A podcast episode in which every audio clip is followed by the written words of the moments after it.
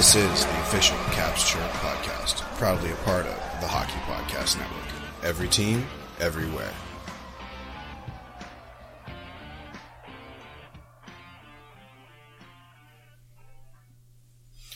What's going on, Washington Capital fan? It's me, the Hockey Troll. I'm here with that snack Paulie Cupcakes. Hello, we are here. Today we're going to be talking about the John Scott tweet that talked about generational players in the Hockey Troll hip check. And obviously, I think you know where I lean, but if you don't, we'll let you know. And Paulie, you're going to be talking about what? The Olympic roster for men? yeah, Team USA released their men's roster, and uh, we're just gonna, you know, give you some highlights on it and talk about what our thoughts are on how competitive we think they'll be. Absolutely. So, if you are new to the podcast, thank you for tuning in. Thursdays are generally kind of us. Uh, you're at our mercy when it comes to whatever we want to talk about and whatever strikes our fancy. And then Mondays are generally a uh, like kind of week in review and league news. So, welcome. If you're an OG here, love you, mean it. Love you, mean it. Let's pop some tabs and get it going. What do you think, Paulie? Let's do it. One, two, three. All right, all right. So let's let's start this thing off. Nathan MacKinnon, though. You ever heard of him? Yeah, once or twice. He says that he doesn't think that it's cool that the All Star game gets a requisite one team sends one candidate. What do you think about that? He says it's not a participation award, it is an All Star game. Well, I mean, I get where he's coming from, Mm-hmm. um, especially in. I mean, with a three on three, you have an even smaller roster. I mean, it makes sense that the you would want the true all stars there. I mean, that's the all star game. It's not. Here's our midseason showcase of someone from every team. But Um, Paul, I also oh, understand. sorry, sorry, you, I thought you were done. Go. Keep I also understand people's counterpoint that you want to engage as many fans as possible, and that's why you want someone from every team. Um, so, I mean, I understand the marketing and business side of it, but I mean, his point is correct. Like, it's the All Star game. You would think you'd have the best guys there, um, you know, and so, in my opinion, you would have at the very least, you know, the the guys who are leading the points in scoring categories, the top goalies in those categories. I mean, really, it would it, when it comes to All Star game, I would think you would just take the guys with the best stats. Right. Counterpoint. Do you think that there's not an elite player on every NHL team, no matter how shitty they are? I mean, look at the Islanders right now in the Metropolitan. They still have Matt Barzal. Um, they've got some decent goalies. You know, stats can be a little misleading due to how shitty your team is. True. Um, and you know they're they're playing in the NHL, so they're all world class hockey talent. But you know the All Stars are the best of the best, and you know if even if that is the case, maybe they could run some kind of uh, advanced analytic and run the stats based on in comparison to your team's performance, and then maybe that would be the most accurate and fair way to get the best guys uh, to to take out that argument of well his team sucks so that's why he's not getting points because no one can finish his nice passes. Well, if you could say, you know, comparatively because his team is scoring this many points, now he's at the top of points with the guys who are winning games, then maybe that would uh, what's the word quell is that a, is that a word quell Yes, the is. argument It is. It is. I think you used it So- correctly. Good job. Thank you, thank you. Um, my parents paid a lot of money for me to get an education. Uh, Yeah, and uh, I'm still not smarter than you on a public education. But um, Don't sell yourself short. Uh, but yeah, I mean, I, I think there are valid counterpoints, but if I had to pick, you know, if if you make this black and white, I think I agree with Nathan MacKinnon. Right, but what in life is ever black and white? Uh, nothing other than colors on a piece of paper. Yeah, the on-off switch in your house or lights, maybe. I don't know. Um, and here's the thing. I know I get where he's coming from. I think it's a little um, tone deaf in today's society, but also I think it's a a valid point. Um, I would also say to Nathan MacKinnon though, no one gives a fuck about the All Star game, you diva. Who the fuck cares? True. And you know, if you were going on on stats and you didn't have the the player voted captains, uh, Nazem Kadri would probably have taken Nathan MacKinnon's spot. Ooh, yeah, Nate. So you better you better cut the bullshit before you talk your way out of a the the illustrious All Star election. You know, um, and you'd said, and I don't know if you did any research on this. I didn't. We didn't talk about it, but like, so what is the? Is there a financial benefit for the players to go to the All Star game other than like you know I don't know partying your ass off in normal times with the best players in the league and having a good old time going out to the bars and shit and eating and stuff. You know, because um, you know if there is if there is money involved, that would be a nice little bonus for a rookie to split a million dollars like you know twelve ways. You just walk around with ten grand. You know. Uh, well, so I don't. I, I think the only benefit there is is for the winning team and the all star, the the MVP. As far, I mean, I just did a quick Google search. Um, maybe people have it built into their contract to get a bonus if they make it.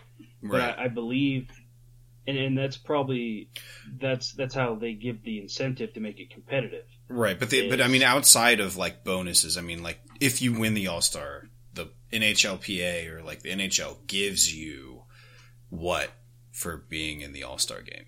Because obviously, it's not enough for there's not enough of a financial incentive for Ovechkin to be going to the All Star game every year. Because how many has he sat out now? Four or five, I, I think, at least three. Yeah, and he even takes uh, a suspension, which probably takes money from him. Yeah, right. Well, as far as I know, the only financial benefit is the winning team. And what do they get? A million dollars to split. Amongst like 10 people, 15 people. How many people are on an all star team? Um, 32 at least, think, right? Well, no, you know, because the three on three, I think um, it might be 12 people, seven forwards, a 3D, and two goalies. Or maybe really? six forwards. Yeah, I think it's six forwards, 3D, and two goalies.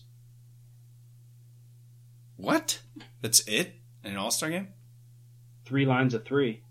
Yeah, I guess sure. Wow. Um, that's like 83 grand. Before taxes. Yeah. okay, Volley. If I say, hey, you want to go play a three on three tournament? I'll give you 83 grand. What the fuck would you say?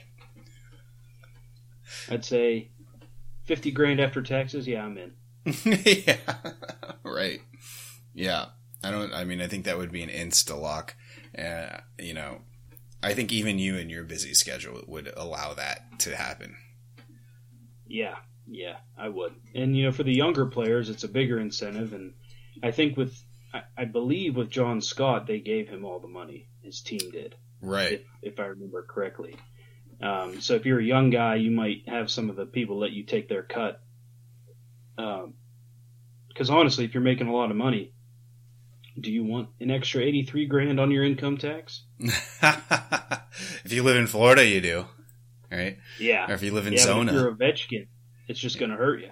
Yeah, yeah. The Virginia income taxes, I'm sure, are fucking terrible. Um, but yeah, no, I, I, get what you're saying, and you know, eh, there are way more things to be upset with other than the fucking All Star game. So you know, I think I think MacKinnon there is kind of sticking up for his teammate, which I totally respect. You know, um, I think this would have been Kadri's first All Star game.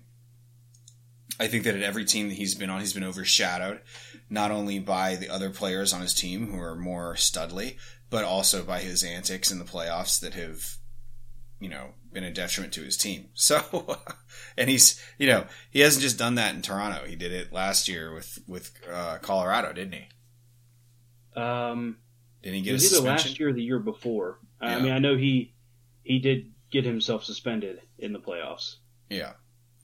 So, you know, I think that having all of that in mind, that's probably what was running through MacKinnon's head when he was getting defensive about Kadri there, and Yeah. what an impact Kadri has had on the Colorado Avalanche. I mean, the guy is providing a ton of secondary help there.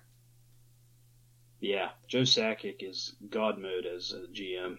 Yeah, dude, Joe Sakic's the type of person he probably sacrifices like ten prospects in his like basement dungeon, and drinks their blood to get Yeah, to get these uh, these crazy moves that he's doing. I mean, he's he's a ruthless, ruthless, absolutely ruthless on the trade deadline, and he builds teams well. I mean, he's done really well, um, as evidenced by the overpowered Colorado Avalanche this year, the in the past five years. So good for him.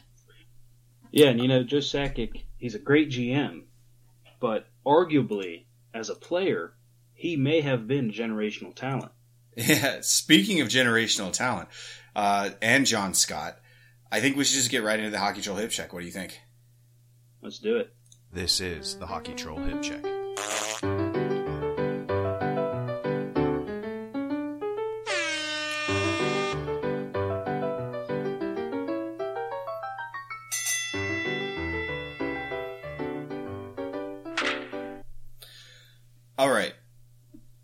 Caps fans, welcome to the Hockey Troll Hip Check. If you've never been here before, it's going to be uh, a shit show. Recently, John Scott tweeted out who is a generational player in the NHL active today.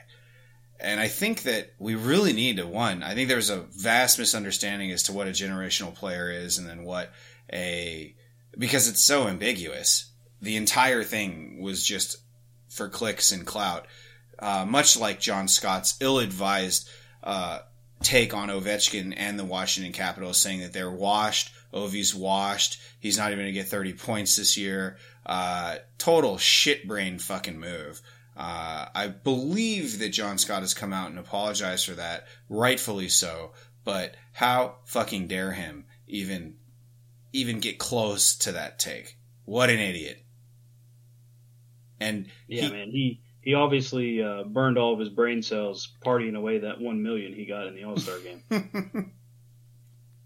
like, what kind of hard illicit drugs do you need to take to fucking take that to to say that? Uh, first of all, second of all, you know, John Scott touted himself. I got an engineering degree from I don't know whatever fucking school he went on. Michigan he went Tech. to Michigan Tech. I got a I got a I got a engineering degree from Michigan Tech via a Players Tribune, which you know, shout out Players Tribune, amazing content there to read, uh, real inside look, well edited, well produced, well written. Uh, you know, I think they do a really good job positioning these players as their authentic voice, along with editing for a uh, you know a user here. I mean, really good shit all around. Um, but you know, he's out there during this time when he was voted to the uh, All Star game, and then the the league tried to like fucking bury him, which that's a total shitbag move by the NHL. You created these rules, you dicks. You better live up to them until it doesn't suit you, and then you're gonna fuck off on this stuff and like bury him in the AHL and collude with the with the Habs to to delete John Scott out of this. Like you, this is your bed, lie in it, right? Um, but if you have any unfamiliarity with the John Scott drama when he was an active player, uh, John Scott was a goon. I mean, I don't think that, in, in, in the full sense of the word. Um, One of the last. What's that? He's one of the last true goons. Yeah. Um, and was he a bad hockey player? He would smoke my tits off and smoke uh, probably most people who are listening to this podcast tits off uh, in real hockey every day of the week. It wouldn't even be a question. I don't care if you play D one snipe in the All Star game. Yeah, I mean, I don't care if you play D1 hockey. I don't care if you play junior AAA. John Scott is better than you as a hockey player, hands down, 100, eh, you know, 365 days out of the year. Um, but the things that he's most noted for, that I can remember John Scott in, is feeding guys knuckle sandwiches in the NHL and getting chopped on the ankle by pussy boy Phil Kessel. Uh, so that's his like claim to fame to me. Yeah. I mean, I I'll never get over that Phil Kessel move. I I would love to have so much um, pride in him as an American hockey player and as a fellow very overweight hockey player that scores goals. You know, I mean, obviously he does at the NHL level, and I do it in in uh, bottom tier beer league. But um, he's someone he's someone that I could really uh, resonate with Yeah. except he, you know, instead of fighting, he just started whacking and, and you know, I've said before, one of my biggest, uh, you know, things that upset me in hockey is when people use their stick as a weapon. Right. And uh, so I, I can never reconcile that with Phil Kessel, but that is one of John Scott's most iconic plays of his career, I'd say. Yeah, which was basically, hey, Phil Kessel, I'm going to beat the fucking shit out of you. And Phil Kessel going, I'm going to be the biggest bitch in the world right now and cry while our big guys step in for me. And while you're fighting them, I'm going to come behind you and start hitting you with my stick in the ankle as hard as I can, like lumberjack swinging. Uh, I lost all respect for Phil Kessel. Didn't really prefer him, but always felt bad for him in Toronto as an American guy being in that market, you know, constantly getting shit on by the Canadian fans. I could, you know, I could feel bad for him. Uh, but then that happened and I was like, he deserves everything that he gets. Yeah, absolutely. He deserves to be buried in Arizona. Ab- well, hey, you know what? There's lots of casinos out in Arizona, tax free money. Let's go. He, I mean, he wins. He, he's, you know, and you look at Phil Kessel, his career has been nothing but wins for him. You know, he, he, he was, life was a drudgery in Toronto to the tune of like, what, seven, eight million dollars a year in which they continued to pay him throughout like two years ago. Uh, unless they're still paying him. Then he goes to Pittsburgh, wins two cups, and then goes to Phoenix, or I'm sorry, fuck, uh, Arizona, where he gets to just gamble and be with Rick Tocchet, and they probably have like some clandestine gambling ring already in the works. Um, obviously, this is all completely speculation. I'm totally talking shit, but uh, so, anyways. if you don't know any of the things that we've talked about here, just Google them and we will you'll you'll be fully educated on everything and you'll get to see all the replays. It's well documented. Um but John Scott recently tweeted, who's a general generational player, and a lot of people had put, you know, Ovi, Crosby, McDavid. And then some people snubbed Obi, Ovi on that and said it was a franchise player. And I feel like franchise is secondary to generational. And I don't think Ovechkin falls in either generational or franchise player categories. I think that he is an all time great of the NHL, a talent in which this league and hockey at large has never seen. And the only comparable person that I could say would be a Gordie Howe. And so, you know, Gordie Howe, RIP, playing hockey in the big rink in the sky, right, was a insane talent. Obviously, I never got to see him play, but reading about him and, you know, I mean, I think that he played hockey at the, at the NHL level across eight gener- eight generations, eight, 80 years, basically, or eight, eight, uh, into his like 70s or 80s or something. Like, I remember he came back really old, like 50, 60. Yeah, I think he played in, it was four or five different decades. Yeah, that's right. Um, Not eight. And I think there's there's a, a picture of him playing for the Whalers, and he's gray. So I think Yeah. he was like in his fifties. And he, he did that to play with his son. Yeah, Uh, okay, Gordie Howe is was the player that was a physical dominator. He would put you into the boards just as hard as he would score goals. And he would score goals and make plays all throughout this his whole career. I mean, obviously, we're talking about who are the guys that are still above Ovechkin in the goal scoring category. Yeah, there's Gordie Howe. Um, and you know, make your fucking bullshit era adjusted analytics, uh, era adjusted arguments all you want. If you score fucking more than 700 goals in the NHL, you're fucking amazing. Uh, half of you fucking bums probably couldn't score if I passed you the puck in front of the net, three feet off the crease. So go fuck yourself on that. But I will say that John Scott's tweet really just was like, I was reading some of these responses and I was like, look, Ovechkin is, has transcended this argument at this point. He's 36. He's leading in points and goals this season. It's one of his best seasons ever. This has never been done. I don't, I can't show me a case in which a player has been so dominant at his 36th year, uh, with already having the resume that Ovechkin has. No under 25 goal seasons.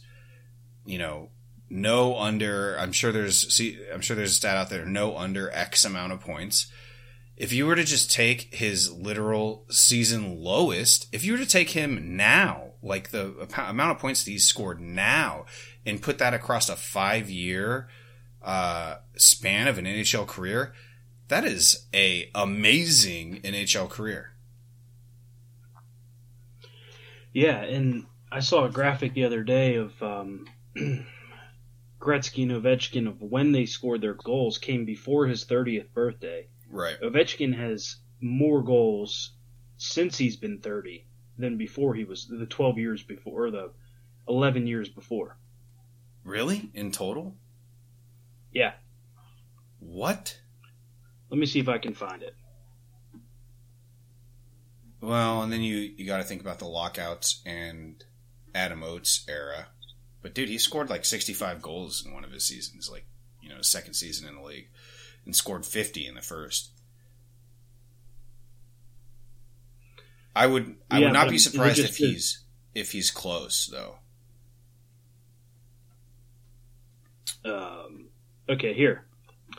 Uh, before, okay, I, I was a little off there. Um, he has not scored more since his 30th, but he scored more than Gretzky since Gretzky's 30th. So before they were 30, Gretzky had 706 goals. Ovi had 475. After 30th birthday, Gretzky had 188, and Ovi is up to 279. Yeah. Um, that stat alone says a lot, right? And then, okay, so what gives some credit as to what's the source here? Oh shoot, I gotta go back.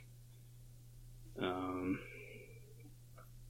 yeah, the source was NHL Network. Okay. Um, so the sustained dominance is something that the NHL has never seen before. And age 36, and you know, Gordie Howe was a decent player when he was older and obviously viable as an NHL talent. But was he a top performer? Hmm, not much. And also, I mean, he was a he was a stud his entire career. Don't get me wrong, but like, was he league wide dominant? I'm not sure. You know, back then it was weird. There were only like twelve teams, and and things were completely different, right? Uh, yeah. So it's not exactly an apples to apples comparison, but that makes I, I feel that stacks the chips way farther into Ovi's career. Uh, and, and how much better he is than Crosby, MacKinnon, McDavid, uh, fucking uh, Auston Matthews, Draisaitl. Uh, I don't know. I mean, throw a name at me, and I really just don't think that you can even compare. I mean, right now, Ovechkin has 26 goals. He's tied with Draisaitl for the league lead, and he has 54 points. Insane. Uh, it's it's a even split between uh, goals and assists there. I mean, even on the assist category, he's or almost even split, but even on the assist category, he's like two, three, four, five, six, seven. He's ninth. He's top ten in all this stuff.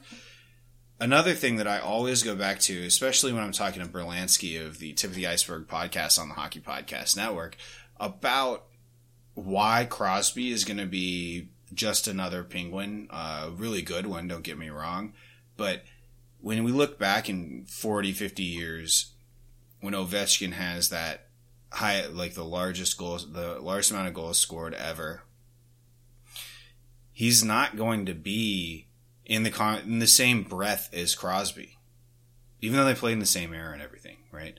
And you know, Lemieux and Gretzky played in the same era, and I think that there's a clear definition between Gretzky and Lemieux. I think that there's Gretzky and Lemieux in that order.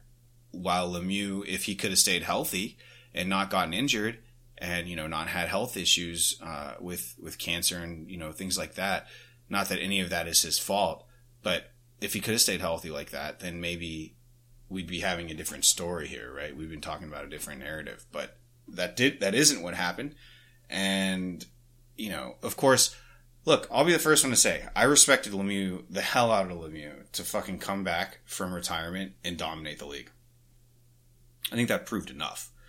And I think that he's a beyond generational player, just like Gretzky is. But I really only look at like three or four you know, you've got Bobby Orr, you've got Gordie Howe, you've got Gretzky, Lemieux, and Ovechkin. And I mean, that's like a, a, t- a, t- a 10 player deep list, maybe that you can put guys like that in. Maybe like, um, Ken Dryden, um, in the goaltending position. Uh, Nick Lidstrom, maybe, you know, one of the best defensemen ever. Uh, you know, uh, another goalie would be uh, fuck the Red Wings goalie that they did. Uh, Terry Sawchuk. You know, Sawchuk, he's a guy that would probably be on that list. Is all time great. Uh, and and I mean, if you're snubbing Ovechkin from any of these lists, you're just a plain biased fuck. Like, there's no. They're objectively looking at this. I'm biased, obviously, towards Ovechkin, so you know, take that with a grain of salt. I'll admit it. But if you're not including Ovechkin in the greatest of all time, I mean, tell me who's selling you the drugs because I want some of them. Yeah, I mean, when you when you talk about generational talent, how can Crosby or McDavid be a generational talent when they both exist in the same generation? And Draisaitl is very close to being McDavid's equal. So you think that a so, generational talent should be every what ten years, and only one exists per ten years? I mean, I, I mean, I, I guess when you talk about career, it should be shorter than what a traditional generation is. So I guess ten years is a good frame. Um, and I mean, I guess you have the ability to have more than one um, I don't know. I guess based on your argument, maybe those guys are generational talents, but it ends there. Right. They are the best. You know, they're the top tier of their time. I mean, I, I really don't think uh, Crosby has proven himself to be that much more influential than Joe Sakic or um, uh, I'm trying to think of who the stud was with the Red Wings. Like Shanahan time. or Yzerman or yeah, yeah, yeah. I mean, yeah, Stevie Y.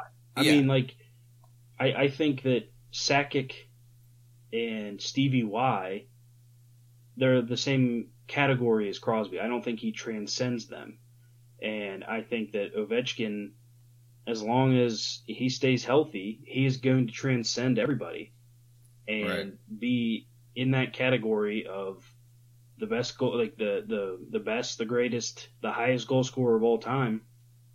And yes, there's different era adjusted things and all that, but I I think it's harder to score goals in the NHL now than it ever has been. Even though you know you don't have the clutch and grab rules, I, I still think the game has made it harder for one guy to consistently score the way Ovechkin does. So maybe those guys are generational talent, but like you said, Ovechkin transcends that. And you know, I was thinking as you were saying all this, you know, people always talk about the Mount Rushmore. Well, I think there's three locks for Mount Rushmore, and that's Gretzky, Gordie Howe, and Alexander Ovechkin. And then I think the fourth spot is up for debate between Lemieux and uh, Bobby Orr. Uh, but I, I think Ovechkin is a lock on that. He's he's heading towards being the greatest goal scorer of all time, and the fact that he's on the Mount Rushmore just takes Crosby out of the conversation. It takes McDavid out of the conversation, unless McDavid can compete with Ovechkin's goal scoring record or maybe make himself second all time on the points list. He doesn't deserve to be there. At least not yet, right? And and then on top of that, I mean, we're totally like negating all of the insane players who have come through the NHL. I mean, we didn't even mention Jagr, who you know you want to talk about ageless wonder. Uh, he's one of those guys. Uh, you know, we're not talking about, um, you know, like Pavel Datsyuk, who who is incredible. You know, we're not talking about guy, you know, like the Brendan Shanahan, the like you said, Sakic, Forsberg, Shanahan, Yzerman, uh, you know, those type of players either. So, I mean, to say that like Sakic is comparable to Ovechkin is absolutely fucking wild to me. Like, what are you, what are you on, right? Um, as much as I respect Joe Sakic, Peter's for Peter Forsberg, and also you know Shanny and, and Stevie Y, like I, just I don't I don't think they're in the same league as as Ovechkin when it comes to talking about what is their impact on hockey and how have they shattered records in such incredible form. Um, and don't get me wrong, both all of the players that we're talking about here are possess God given skills, if you will, natural talent that us who've been playing hockey more in our lives than we hadn't, you and me, uh, could even, even if you gave me a genie in a bottle and I spent all three wishes on becoming a better hockey player, I don't think I could even fucking get close to these guys. The, the, the guys that were, that were even considering to be second tier, right? Uh, much less Ovechkin. You know, it's, I compare Alexander Ovechkin to like a Mike Tyson. You can't teach punching power, right? You, you can't teach the left hook, a left uppercut that knocks out everyone under the sun. You know, Mike Tyson punches you, he could probably kill you with one punch, a normal human. Uh, and just like Ovechkin, you can't teach that shot, that release. That is, that's, you have that or you don't. And, you know, very few have it, right? Yeah. So, you know, I, I, guess this whole segment was more about like, what the hell does people consider generational talent? And, you know, of course, John Scott puts this tweet out to stir this fucking pot, and I appreciate that. But at the same time, like, it's, there's not a clear, there's not clear parameters as to what this means generational versus franchise versus greatest of all time. Uh, I think greatest of all time is probably reserved for like like we said, you know, like Lemieux, or I mean, like like uh, Gretzky, Ov, Lemieux ish, Bobby Orr, Gordie Howe, those type of players, maybe right. Uh, I don't consider like at least at this stages in their career, and then it could change. McDavid, Draisaitl, Crosby, greatest of all time. They're good players. They're they're really good players. They've won. They've won a lot of cups, but that doesn't mean dick to me when we're talking about individual individual talent, right? Yeah. I mean, if you're going off of cups, then Mark Messier was better than Gretzky because he had yeah. one more. Chris Kunitz is a three-time Cup winner with like three different teams, so uh, he's obviously Patty better. Maroon. Pat Maroon. Uh, yeah, Pat Maroon's just as he's got three cups now, right? Yeah, two different teams. I mean, you know, it takes it takes a real special leader and elite talent to win a cup on two different teams. I mean, I think the fact that he's got three cups on two different teams eclipses him over Sidney Crosby, who's got three on one team. Absolutely. I would abs- I would I think that's a good argument to be completely honest. Bryan Trottier, six cups this man got with the Islanders and Penguins. Six cups. Bryan Trottier. Anybody know who Bryan Trottier is? If you I mean, I'm sure a lot of people know who Bryan Trottier is, but is he in that Gretzky, Lemieux, Messier, Bobby Orr, Gordie Howe conversation? Not a fucking chance. I mean, Trottier was a incredibly skilled, speedy, tough, undersized forward. He was a good, he was an amazing player, he's not in that same conversation with with Crosby. And I ask, why not? Or MacKinnon, or any of these guys, right? Why not? You know, if you're going to use that cup bullshit logic, then yeah, there's all sorts of players that have won three cups. Uh, Yeah, who, you can't move the you can't move the goalposts just because it fits your argument for certain guys and does for doesn't for others. Absolutely. No doubt, no doubt. All right. Well, I think the horse has been beaten dead and beyond. We love you, Ovi. You're the greatest of all time. You're the most historically important, the most historically important player to that I've ever seen in my lifetime, and that I think that anybody who's, you know, living right now has probably ever seen. Absolutely. All right. Something else that you can see and take part in, though, Caps fans, is the divisional round of the NFL playoffs and DraftKings Sportsbook. An official sports betting partner of the NFL is celebrating a huge odds boost for new customers, counting down to Super Bowl 56. New customers can get 56 to 1 odds on any team. Bet just $5 to get 280 in free bets if your team wins. If Sportsbook isn't available in your state yet, you can still get in on the action of the divisional round. Everyone can play for huge cash prizes with DraftKings daily fantasy football contests. DraftKings is giving all new customers a free shot at millions of dollars in total cash pri- or in total prize with their first deposit. Download the DraftKings Sportsbook app now. Use promo code THPN and you get 56 to 1 odds on any NFL team. Bet just $5 and win 280 in free bets if your team wins. That's promo code THPN for 56 to 1 odds at DraftKings Sportsbook, an official sports betting partner of the NFL. Must be 21 or older, New Jersey, Indiana, or PA, only new, new customers only. Minimum $5 deposit and $1 wager required. One per customer restrictions apply. See DraftKings.com slash sportsbook for details. Gambling problem? Call 1-800-GAMBLER. Ah. Paulie, all of that, uh, all of that, you know, lust of that last segment and, uh, and talking has really just made me hungry. I know you're hungry. I heard your belly, uh, rumbling in our last, uh, sound check. So you got something yeah, for me? man. I'll, I'll serve it up.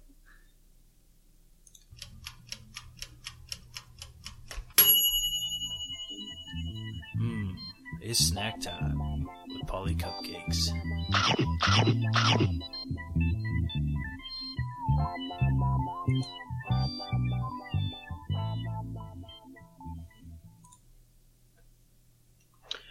All right. well, Team USA has announced their NHL absent roster for the Olympics.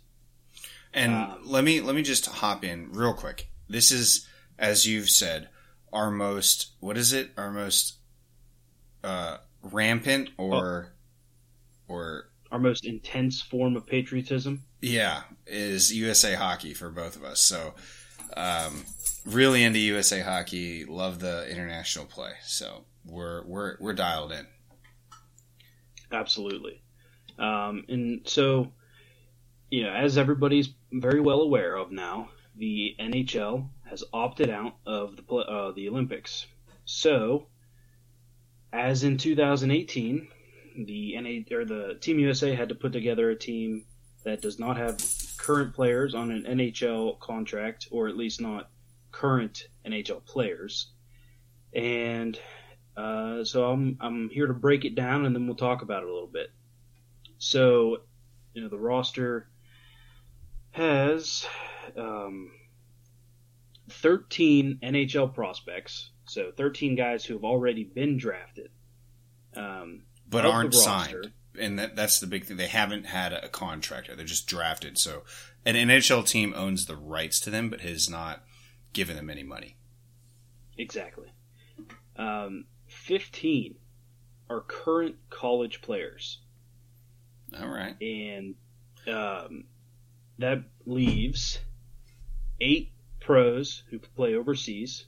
That's five in the KHL, two in the Swedish league, and one in the German league.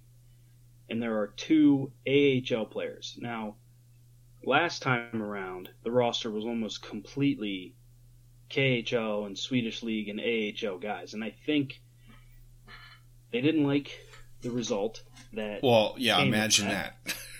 Yeah, tell it. Tell us Uh, what the result was last time for people who don't know. uh, it wasn't good. They didn't qualify. They didn't even So- qualify to play for a fucking medal. Like, it's not that they had a chance at a podium. They literally, after round robin, were sent the fuck home. Well, I think everybody plays one qualifying game. Okay, well, okay, Um, you lost the qualifying game. You fucking Yeah. go home. They lost before they even had a chance to sniff the podium. Right. So this time around, they decided to change it up a little bit. So in addition to the 15 current college players, the eight, there's 10 pros, um, and only two are in the North American game. This entire roster, they have all gone through the college hockey system.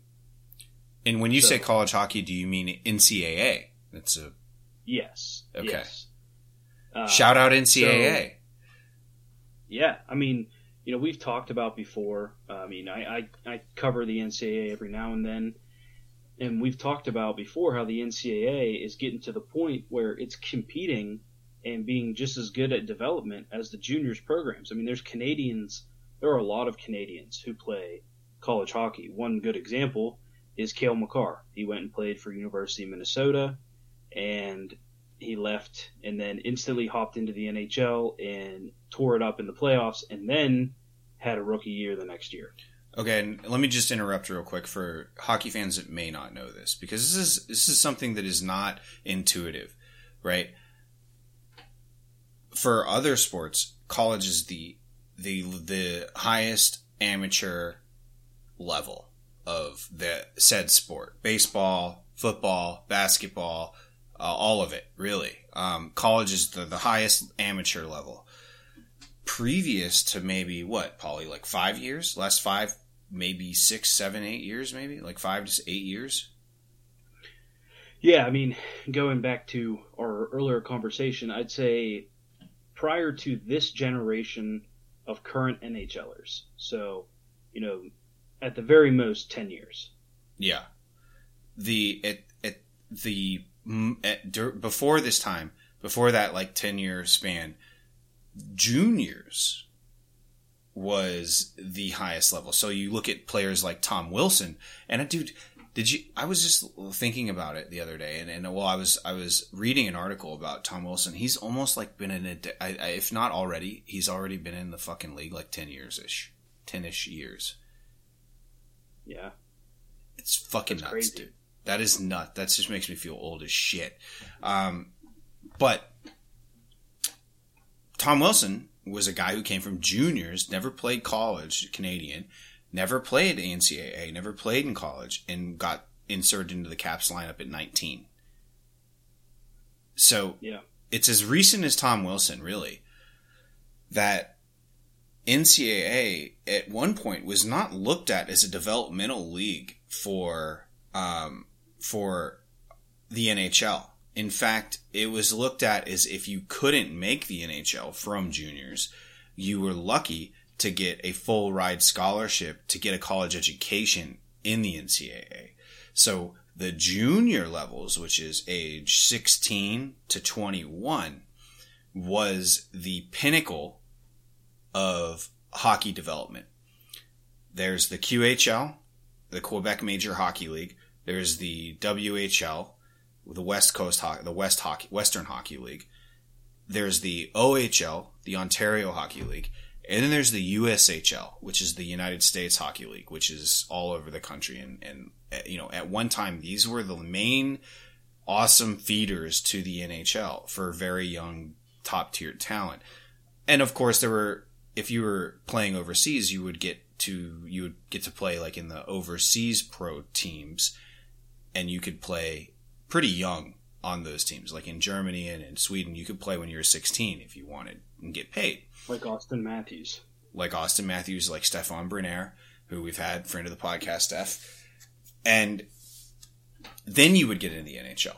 Now, though, this is super interesting to see this stat line that now the the the next stage of development past juniors is going more towards other sports, and that's NCAA, you're not only a student, but you're a student athlete um, as well, and you're going to move on to the next step, and that's going to be the NHL.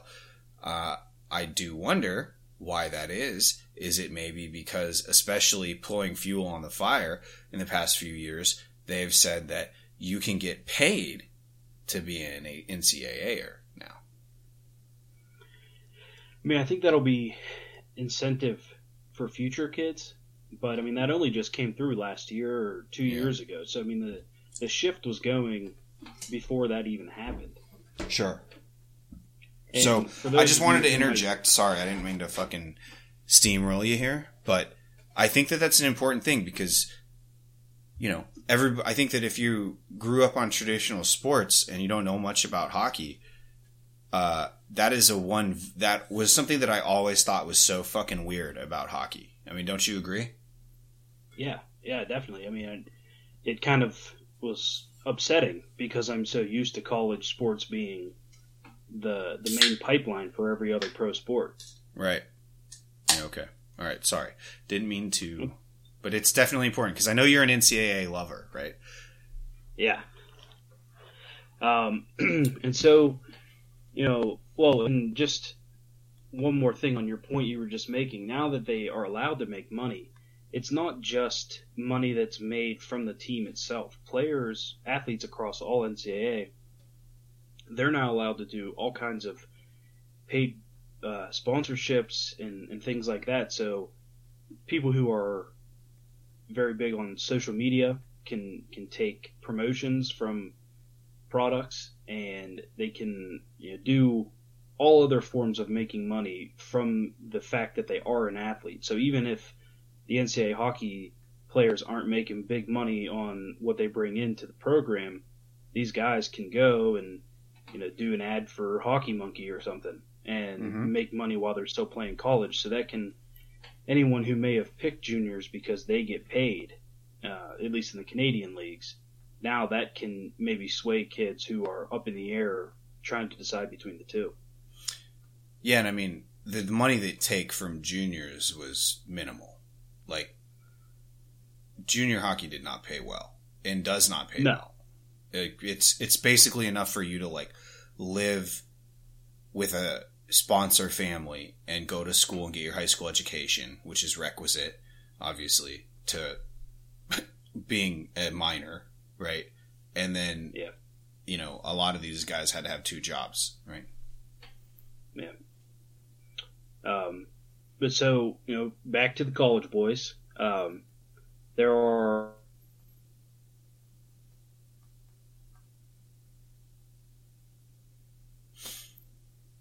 we might have lost Paulie there on a, on an internet connection, but you back?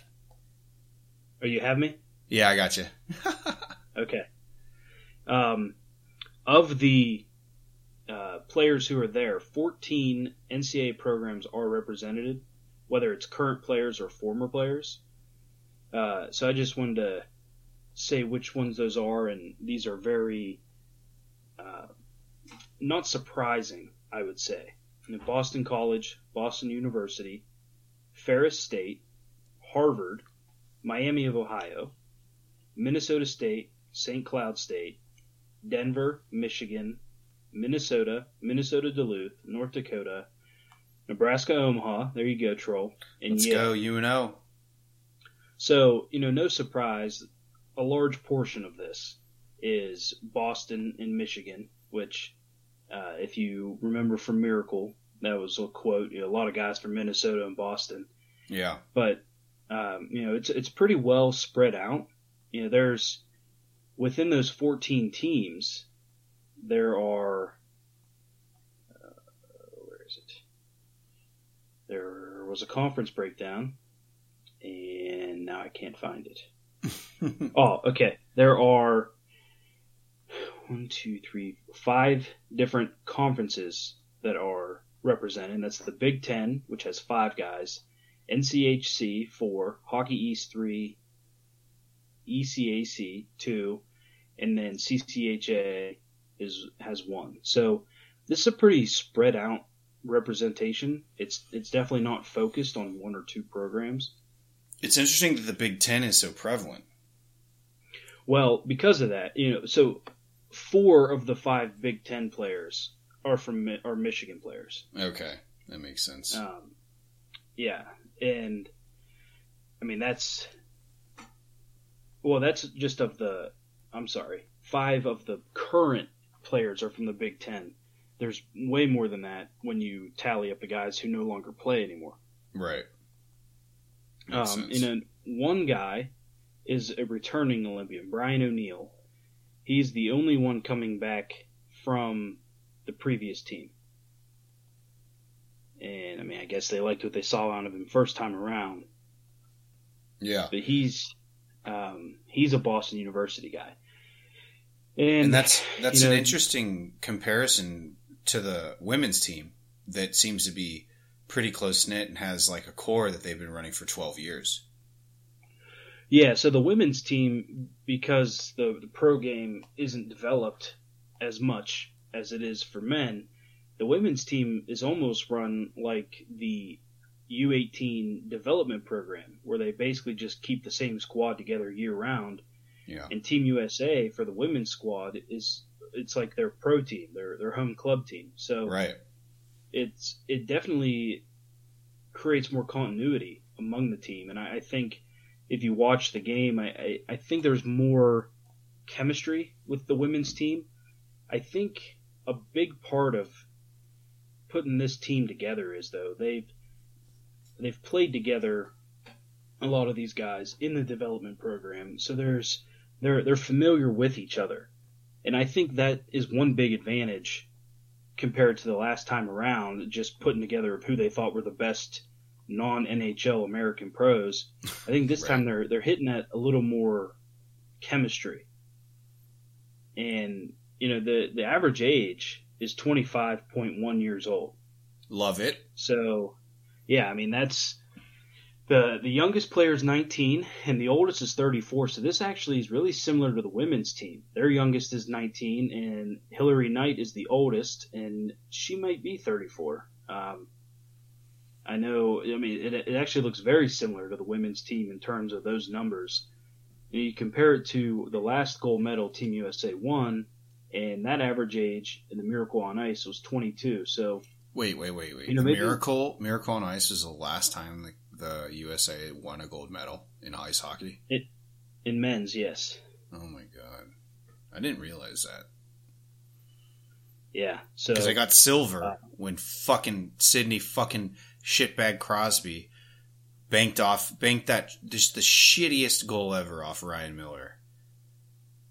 yeah, The golden goal, if you will. God, fuck that guy. Fuck that guy so hard. I fucking hate Hmm. Sidney Crosby, as you know. But the, every time we talk about the fucking Olympics, this, that shit comes up, and it just makes my hatred go deeper. well, that's fair. I mean, I think it really is fair. Thank you, thank you, Paul, Um, for enabling my hatred. the youngest player, that 19 year old, is Matty Beniers. As many people will know, he was the Kraken's number two overall pick playing for Michigan. Uh, the oldest guy is Pat Nagle, and he's 34. He's currently playing in the AHL for the Lehigh Phantoms. Fuck Lehigh. Uh, I think that's Phillies. Phillies uh, farm Yeah, team. is. Yeah. All right. Well, so I mean, what's your prognosis here? I am liking. I like it, dude. I mean, young, young, fast, and grindy. That's what I'm seeing with some top end talent mixed in. Yeah, I mean, I I like. I, I think they're going to have more chemistry than the last team around. I think these guys are going to be hungry, and they've got experience already playing for Team USA. And I, I just think, um, you know, I, I wouldn't be surprised if they. I'm, I'm not predicting a goal, but I think they'll make the Final Four and have a shot to play for a medal. I, looking at the, I mean, tail of the tape, I would agree. Um, do we have any word on who's coaching this team? Uh, yes, the coach is David Quinn. That's right. That's right. David Quinn, former coach of the New York Rangers. Uh, interesting that they it's an interesting pick because he just got fired, but it's not so uh, brain dead in the sense of as we ha- as we talked to Andy Hammond here, he's a young players coach. Uh, he the reason that the Rangers kind of got rid of him is because he wasn't being effective in the uh, the overall how to get the team from young development stages into win now stages, right? Win for the big thing. So that's my only drawback on David Quinn. Uh, but that is counteracted by his, uh, his mysterious kind of aura around him and his stunning, you know, see through you blue eyes. So yeah, and you know those those are a big part. Of, you, you need that. It you need that. The, it matches the the country's colors. It's yeah. gonna look real good with the the blue uniforms. Yeah, absolutely. You know, you want you really need to have like a coach that's got this like mysterious kind of seething aura. Um, you know, I'm not gonna I wouldn't say like highly sexual, but like moderately highly sexual. And then the eyes that stare right through you with their with deep blue, bright blue type I don't know. I'm just now I'm getting all sweaty. uh, and just just a few more few more notes here. Um, Brian O'Neill, he is a Yale University grad. He's playing. He's in the KHL right now. KHL with 33 assists and 11th in points with 42. Nice. And then Kenny Agostino, who's also a Yale graduate, he is seventh in the KHL with 20 goals and 14th with 40 points. So, you know, the fact that these guys are in the, the top 15 in the KHL, I think bodes well for competing with the pros that'll be playing for the other teams. And among the uh, college guys, nine of them are averaging a point or more per game. And Nathan Smith from Minnesota State is he has the most points in the NCAA. So, you know, these guys are, are tearing it up with comparable competition. And I, I really I have a lot more faith in this roster than I did in 2018. And I would be surprised if they don't make the final four or at least come close to making the final four. Okay. We heard it here But I first. think- I mean, you can't get any worse. Into 2018 was a total dumpster fire. I think anybody who knew hockey understood that, you know, Tortorella, like, I mean, the whole ideology around like what international play is was dumb as shit, and the NH or the the lack of NHLers, you know, when you have that NHL background and you have you can pull from the NHL and you can put them into a team, that's a completely different game than when you have to like use kind of basically prospects and young guys and figure out like how you can use them the best. Um, so I think that like the NHL was really, or or I think USA Hockey was just reeling from not having that top tier talent pool available. Now I think that they've done the right thing. Uh, I remember looking at the 2018 roster and being so pissed because I was like, these guys suck. All of these guys are trash. Like this is not going to go well. This is not a league. This is not a tournament in which you can go in and just um, beat people into submission. Like you have to have like talent. You have to do things like score goals and play defense and beat people to pucks on a larger sheet. So I am liking this coming out of the NCAA. These guys are going to be in well condition, uh, uh, and they're going to be able to hopefully do well for us. Yeah, absolutely. Um, a lot to be excited about here, folks. So let's uh, let's get ready for the Olympics. It's coming up. Yeah. The biggest takeaway here, I'm happy about the change in ideology, the shift in ideology from USA Hockey. Because if they would have come out with another fucking grinder roster of just AHLers who are like career AHLers, I would have been irate. Yeah, I mean, I think they, they were probably more prepared for it this time, and um, they had the sample size of how bad they sucked last time around. Right, right. Experience counts. Yeah. Well, you learn more from losing than winning, right? Yeah, that's what they say. That's what they say. Um, all right. Well, awesome, man. Uh, Caps fans, when does the tournament kick off, Paulie? Well, uh, the Olympics start on the third. Right. Of think- February. Yeah. So I, I think it starts a little later. Yeah, hockey's usually a little bit later, but the Olympics do start on the third, so I was like watching everybody Uh, come in and It starts on the fourth. It looks like. So it's actually right at the beginning. No shit. That's uncommon. Usually, in a, the hockey starts probably midway through the tournament or through the whole uh, celebration or whatever you want to call it.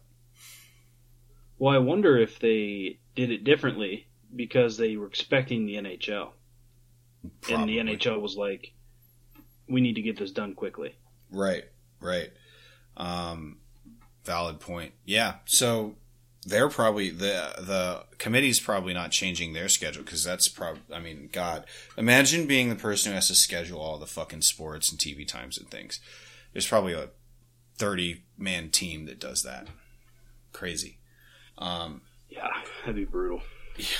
All right. Well, Caps fans, if you're interested in, in Olympic hockey, definitely check it out. February 3rd. Uh, looks like the kickoff of the tournament. I always like watching uh, Olympic hockey to see, you know, now now anymore hockey's kind of played worldwide a lot the same.